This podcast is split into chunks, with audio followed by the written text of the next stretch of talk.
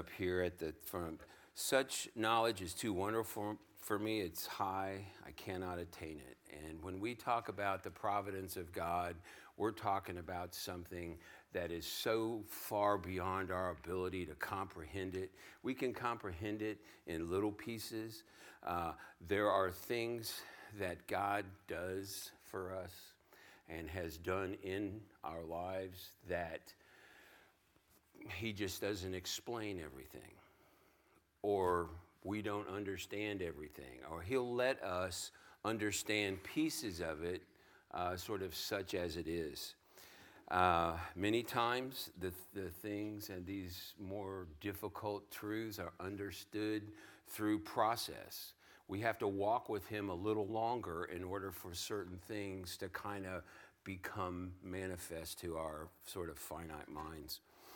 And I want to I want to say that those, you know, I'm always um, encouraged by uh, the read when I, have read about um, may, maybe a, an abbot from some uh, monastery back in the 12th century or something like that.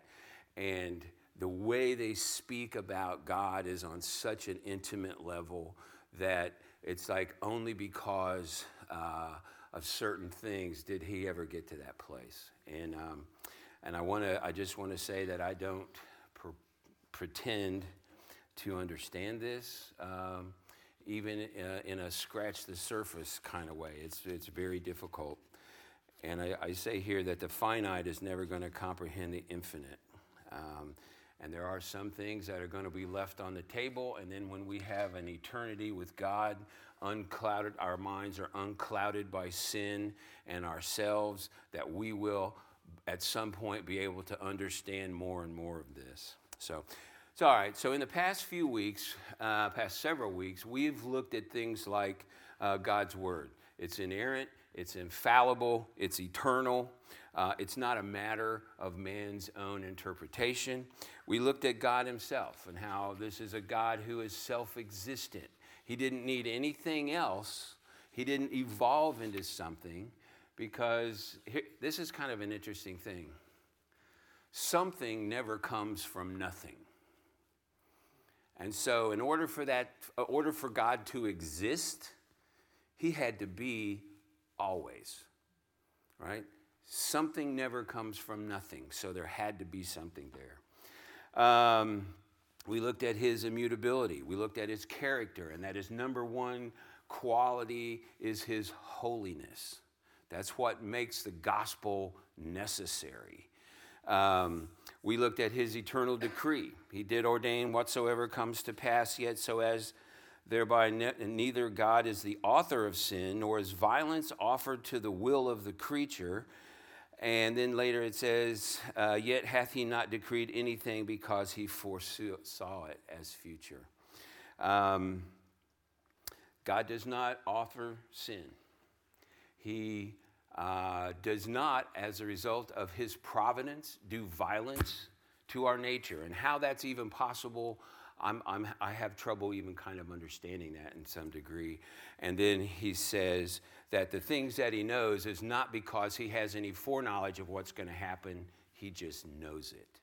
You know, if he had foreknowledge and he made decrees based on his foreknowledge, it would make him clairvoyant, but it wouldn't make him sovereign.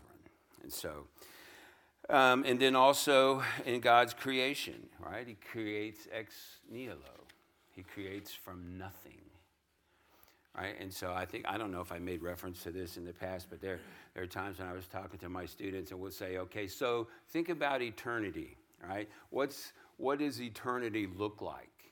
And they're thinking, well, I can kind of see if it's like a real long time, and it's not going to quit and we won't die and we won't do this. And so our, our ideas of eternity tend to be sort of rooted in what's it going to be, right? Well, what was it in eternity past? There, there's an eternity past. And it's like already, then, then, the, then the little gray cells start to bubble and stuff. And it's like, I don't even get this. This is awesome, you know?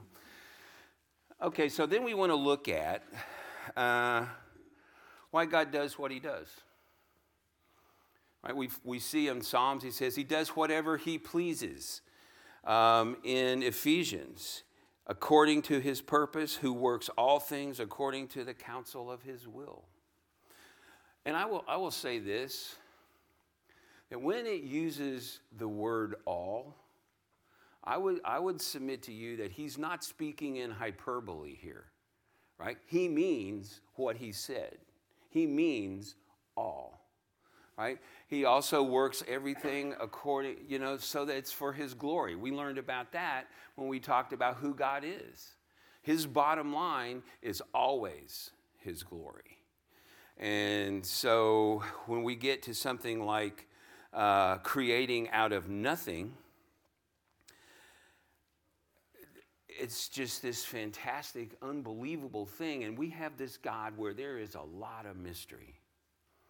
There's a lot of mystery. We as Presbyterians can make an academic exercise out of anything. And we have done it frequently. But there's a lot of things that we need to realize that, you know what? We just don't have an explanation for that. And sometimes we just have to believe it because God said, believe this. And it kind of makes me think of, well, how many times does God have to say, believe this before we believe it? right? It's not like he's sitting up there going, I'm going to count to three, and then by three, you better believe it. He just says, believe it, right? All right. Um, so God does what he wants to do, what he wants to do, when he wants to do it, how he wants to do it, for his own glory and his own pleasure, period. So then we, the reason I bring that up is we're going to see some things today that sort of fit into that. Uh, largely fit into that, and we may not have a great explanation sort of for that. So, uh, so we'll start this. When, when, when we look at providence, uh, what, are, what, what comes to mind when you think of providence? This is a question, it's not a rhetorical question. A little audience participation here, or I'll start calling on volunteers. How's that? We do that. What is it? Rhode Island. Rhode Island. Oh. yeah. That's why we're having this class, by the way, because people say stuff like that, right? All right, what's, what's Providence? Blake, what's Providence?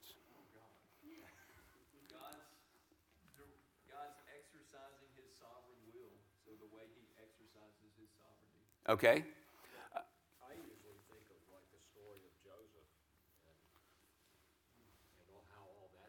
Yeah. There's some great, Job. These are great stories. It's, and, it, and at least in some capacity, it's about how God cares for us. It's about how I looked, at, I looked up in the dictionary and I thought, boy, this is going to be a good one. And it, was, it, was, it was interesting. It's sort of like how God has decided to care for his people. Now, it didn't give us much, uh, it didn't give me any sort of theological thing except that it mentioned God in the, in the definition. Well, we look at things like um, the different ways, sort of, providence manifests itself. And we look in terms of things like and the philosophers do this, and that's why I'm a historian because I don't, I'm not a philosopher. But we look in terms of things like first causes. Right? God did this. Right? The first causes are things. Uh, I say here that God's Dixhoorn, Van Dixhoorn says, God's perfect providence is the working out of his perfect predestination, his planning and ordering of all things in eternity Therefore, all things come to pass unchangeably and without error. And I love this phrase that he used in this book. He said, God is the executor of his own will. God is the executor of his own will. And I, you know, when you look at that, it's like, well, there's so many things that just running through my mind. I mean, we're looking at, we got to deal with the idea of, well, is this like determination? Is he like this great puppet master who's up there kind of pulling the strings and kind of, kind of doing all that? And um, I would say in some cases you probably have to go, yeah, maybe. Um, then we look at second causes. Um, and the um, Westminster Confession talks about both of these to some degree. And it said that God, God is autonomous from all things. The things that he does and the things that he says are not contingent upon any other thing happening. And so we begin to see this guy, you know, I, this, I had this, I, don't won't use the word extraordinary, but this kind of this thought that this is just making God bigger and bigger and bigger, and we're getting to know who this God is. And it makes me go, yeah, when I kind of walk into church and my heart's not ready, I, you, you need to be a little afraid? Um, and he says he's chosen to make a world that behaves according to patterns and regularities, uh, where some events or actions can even cause other actions. And I put in here a quote from Jeremiah. It says, Thus says the Lord, who gives the sun for a light by day, and the ordinances or laws of the moon and stars for a light by night, who disturbs the sea and the waves roar. He has put certain things into effect that do things. So, uh, for example, um, he, he is not limited to perform in any certain way. But we know that when Paul was on, uh, was on one of the, he was in a prisoner on a ship, and he goes across the Mediterranean Sea, they get into a storm.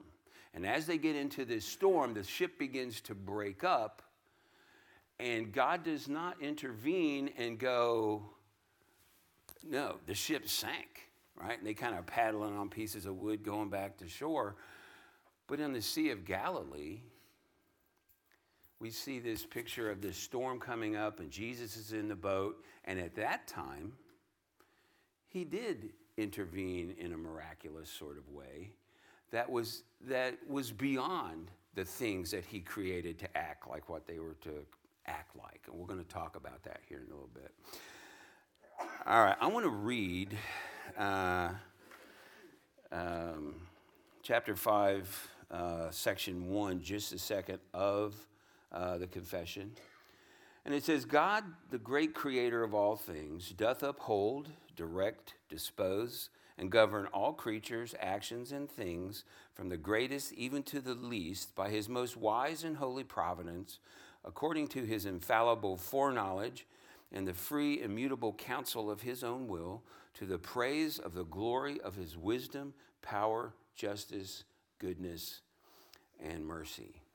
Um, who's the other one I wanted to read here? All right.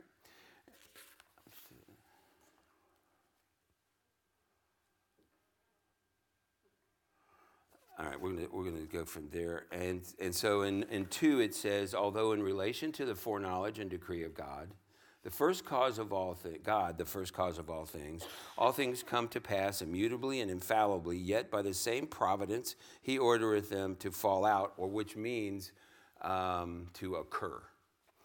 And I, that's a typo there because I typed, that was a cold medication talking. It should say in the parentheses, it should say occur, not fall out. It's like, well, duh.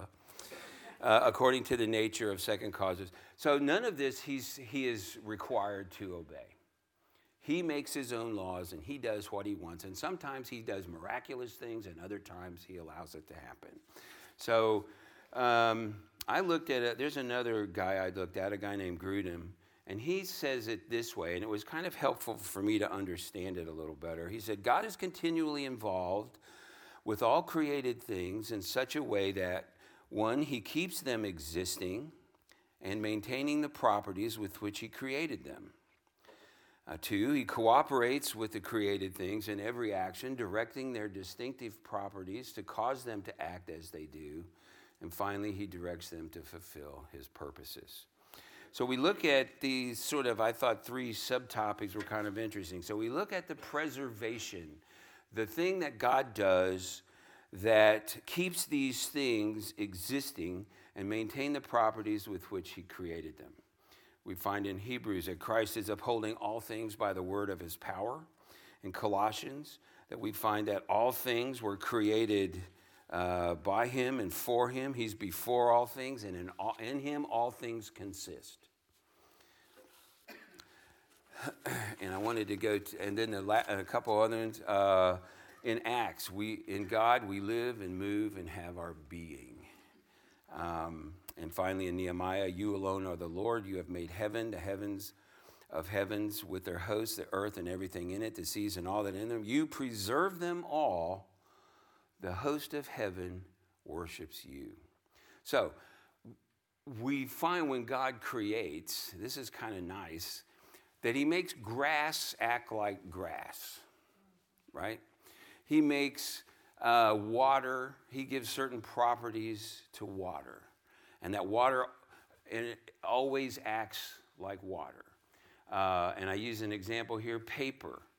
Uh, you know, he, he, paper acts like paper. You put ink on paper, ink acts like ink on paper. But what happens if he hadn't done that? What happens if the sort of the laws of physics that, that happen all the time that we're very used to, if the laws of friction and whatever, all that goes, whatever, our cars wouldn't drive every day. Sometimes they don't drive every day anyway, right? But but there are certain laws that that that we have grown to expect. So that's so that we would expect that we're, when we're having a conversation with someone, that we're not going to be sitting there talking to them, and all of a sudden we're going to go up in a puff of smoke somewhere. And, it's, and these are all the ways that God has put together his universe, and, and we have become quite uh, used to that. But he's going to say uh, in Job, to this, you know, when I, I, love the passage in the passage in Job, which goes from about I think like 38 to 41 or something chapters, because Job is sort of talking to God and he's like, why is this? And God just sits there and does this. Awesome. Do you know this? Do you know that? How about, how about, okay, so you declare to me how this works. And he has said in here, and I, I bring this up, I can get on Job here, I gotta quit it. Is like he has said to the, to the sea this far and no farther and he has put into things. So we're you know this is how his this is one way his providence works all right? So we're still talking a little bit about first causes and how he does this.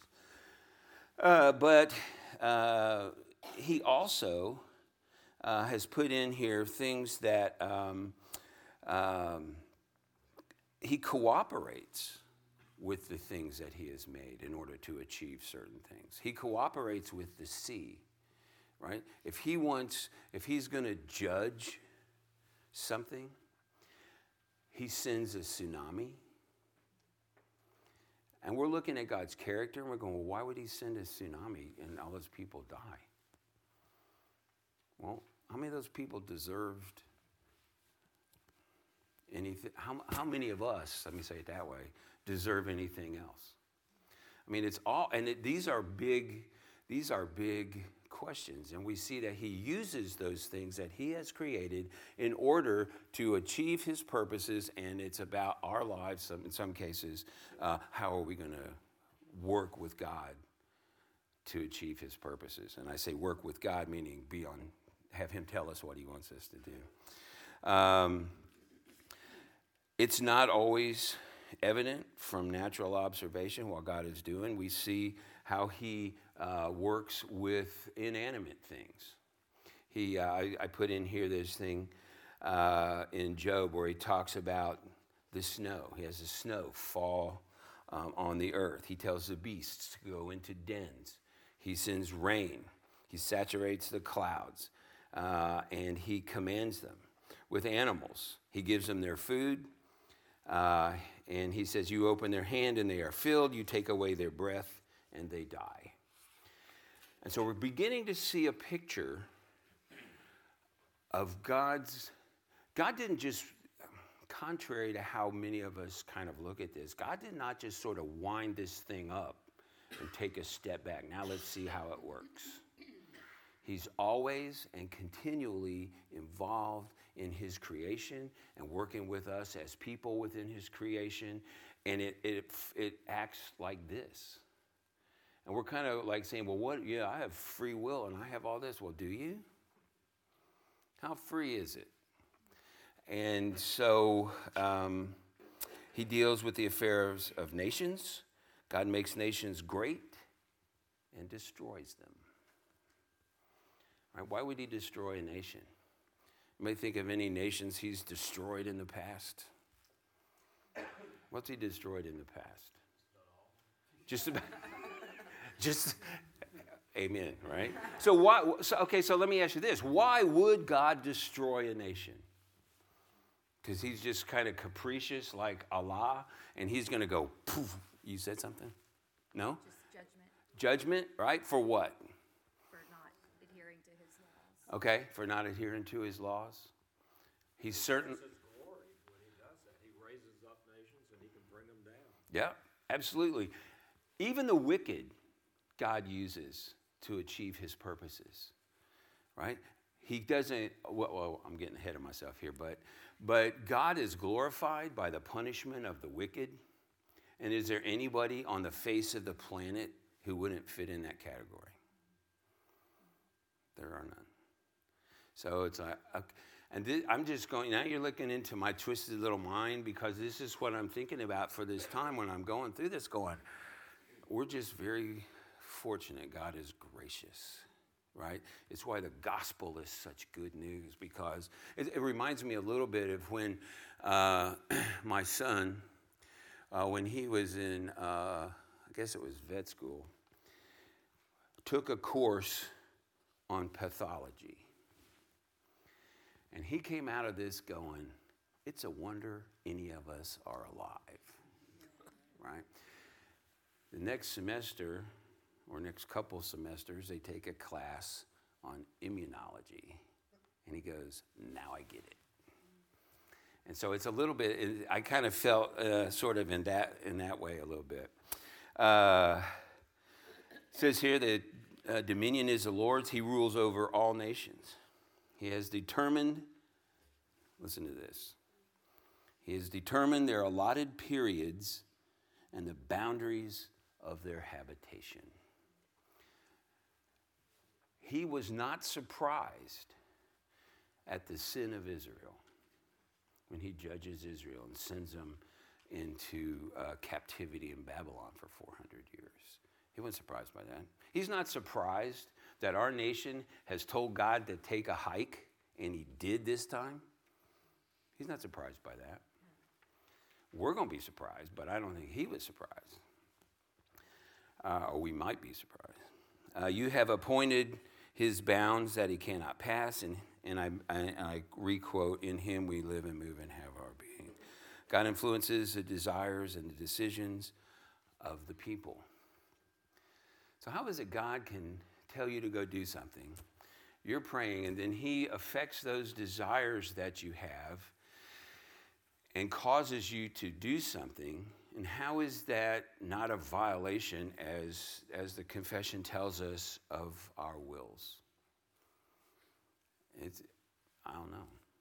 I don't know. I can't really honestly tell you that. I think it's a fantastic thing that we go, okay, I'll believe that. I mean, there are explanations that people use, and we're going to go to Tyler here in a minute and get a couple. But, but um, see, this is great. When you're here, I can like say stuff to you. You know. All right. Um, so here's my question. We have willing choices, right? And then we see that He is working in us to will and to do for our good. Are our choices our choices? And by my question, I'm not saying they're not, but I'm saying they sort of are and they're sort of not. And this is not, and the crazy thing is, this is not determination. This isn't God's just sitting around going, okay, you're going to do this and you're going to do this. Because He says He doesn't cause us to sin, He's never the author of sin. But then what? And so, um, as we run rapidly toward the end here, what time are we? Are we okay, we still have about an hour or so. Um, and so we look at, say, evil. And does God cause evil? All right. Uh, does he cause people to do evil? Does he cause people? So, how would you look at that? Because there are, there are times when God has raised up a people to judge something. We read that, it's very clear in Scripture. So, how did that happen? Uh, so, we, we can look at things and go, well, he has chosen to, he, he knows who we are. He knows our implication, or what is that? What's the word? I don't know. My thesaurus broke ever since I started teaching high school kids. It doesn't work anymore. Um, he has taken the, the propensities that we have, our inclinations is the word I'm looking for, and he will use those to do, because he knows if, if we're sinful, he'll say, go over here. Right? And we're going, well, how's that a God of love? There's just tons and tons and tons of things that we go, He didn't tell us all of this sometimes. Sometimes it's enough for us to say, okay, we believe what you did. We know that you're a good God, that you do these things. Um, it's, it's just, it's very co- complex, and it bothers me sometimes when that's the case. So we know in 1 John it says, For all that is in the world, the lust of the flesh, the lust of the eyes, and the pride of life is not of the Father, but is of this world. Uh, James said, God can't be tempted, and he doesn't tempt us. Uh, yet, in some, in some places, um, the, the word translated as tempt often means tested. Right? But if it says this, it says this, and what does he mean? Um, Titus, in hope of eternal life, which God, who cannot lie, promised before time. So God does use evil events to, uh, to occur and evil deeds to be done, but it's not God as the one who is doing anything evil in himself. And we say evil, I mean, you can hardly say that was great that Israel was overrun by, you know, pick the nation. Was it great that uh, Adolf Hitler overran Europe? Or Mao in China? Or whoever else is in China? Is that good? Did God not have a hand in that? If He has ordained everything that has come to pass, and we say we believe it, what was the part that He played? And what is our part that we play? And I, I feel inadequate to answer the question. Because we know that this is a God that is way bigger than we can even get our minds around. And somewhere in there, I'm just believing that it's going to work. I'm not going to try to, I want to know more, but I don't know that I'm going to make it a big effort to try to figure it out. I will in some case, but. Uh, and here's sort of something that's also, uh, somewhere between God, because we kind of look at it as God's permissive will and God's prescriptive will. Well, I don't know, you know, how they do the alliterative thing, you know, like uh, somewhere between His permitting us and His causing something is something in theology, you sort of see this as God's decree. And I, I'm pro- I, I just I don't know how that fits in exactly. I do know what the scripture says that if the scripture says he did this, look at the explanations. Did he really do this? I, and so we just watch God's involvement in our lives in every aspect. Somehow, there's a, there's a prescriptive thing in here but it's, it's, it's very, it's, it was very complex for me. And, and David, you mentioned Joseph, right? Joseph's brothers. He's going to use evil in this case, the hatred of his brothers who wanted to get rid of this kid. And they're going to, they wanted to, first of all, they wanted to kill him. Then it's like, no, no, no, that we can't kill him. I know what we'll do. We'll put him in a hole and just let him die. No, I tell you what, that wouldn't be so good. Let's just sell him as a slave. Right? So they sell him into Egypt. And what's um, what's the big what's the really the verse that just about everybody knows from the story of of uh, Joseph when his brothers come to him and go.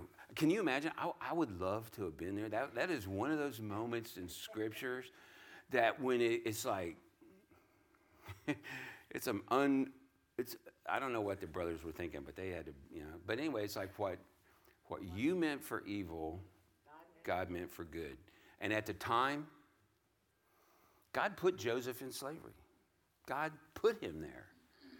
And it's like, well, and we're not talking about like, there wasn't anybody going around like some OSHA person going, I got to make sure you got helmets on here, right? And don't, don't, there was like sure enough kind of slavery. And so he did that. And also in, um, with Pharaoh.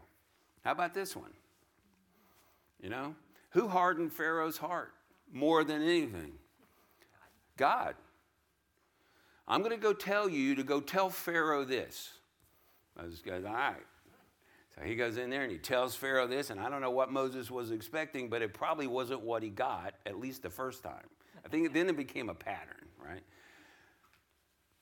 And the Bible says, and God hardened Pharaoh's heart. God did it. You go do this.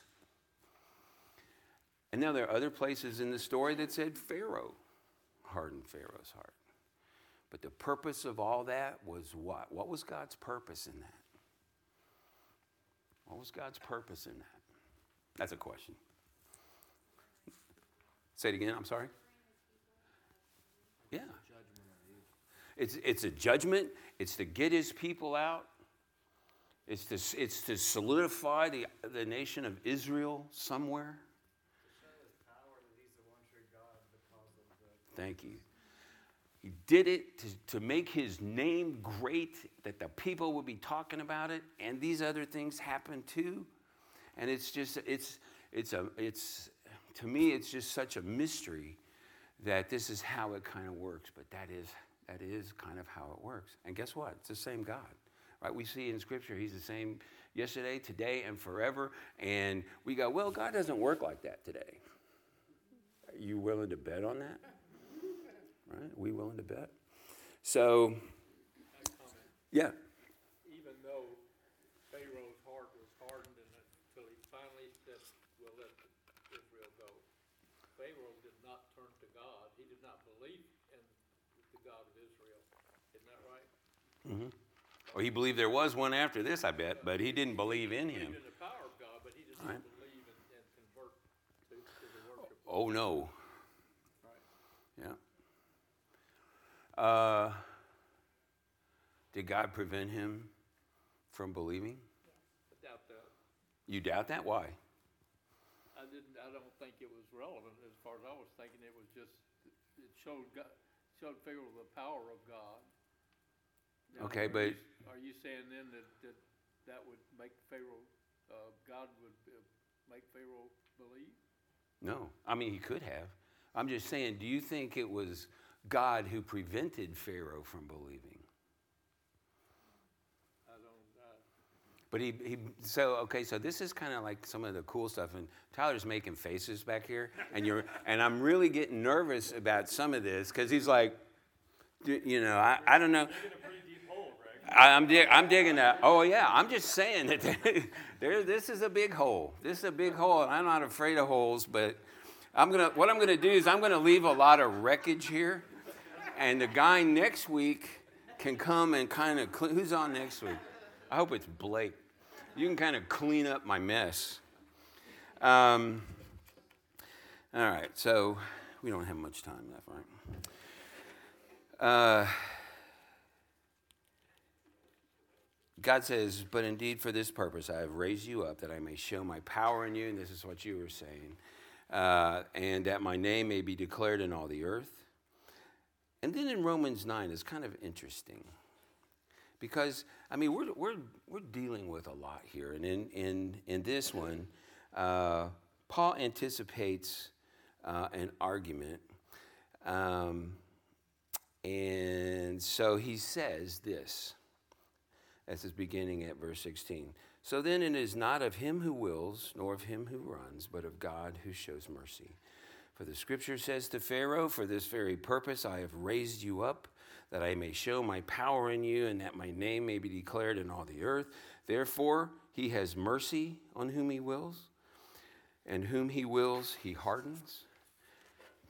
And this is the argument that Paul anticipates. You will say to me then, why does he still find fault? If he has caused this, if he has prevented this guy from believing, if he has caused this guy to believe, and all these other things, why does he still find fault? Because he did all that.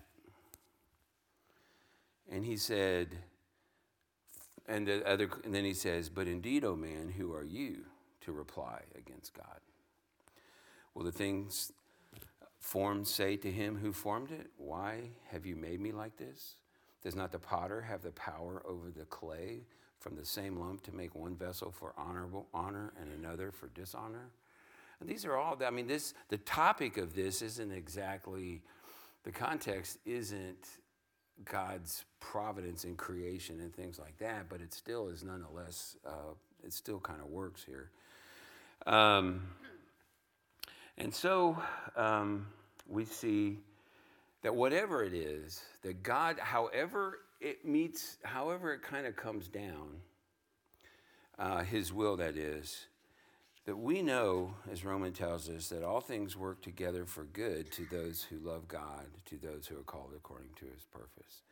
And it's through this providence uh, that God leads us, humbles us, disciplines us, blesses us, and it's all to the praise of His glorious grace, period. Um, and uh, he might make known the riches of his glory on vessels of mercy, um, and he might not. Um, our hope and confidence and our joy is in the marvelous and wonderful providence of God. I'm going to leave you with something uh, from The Lion, the Witch, and the Wardrobe.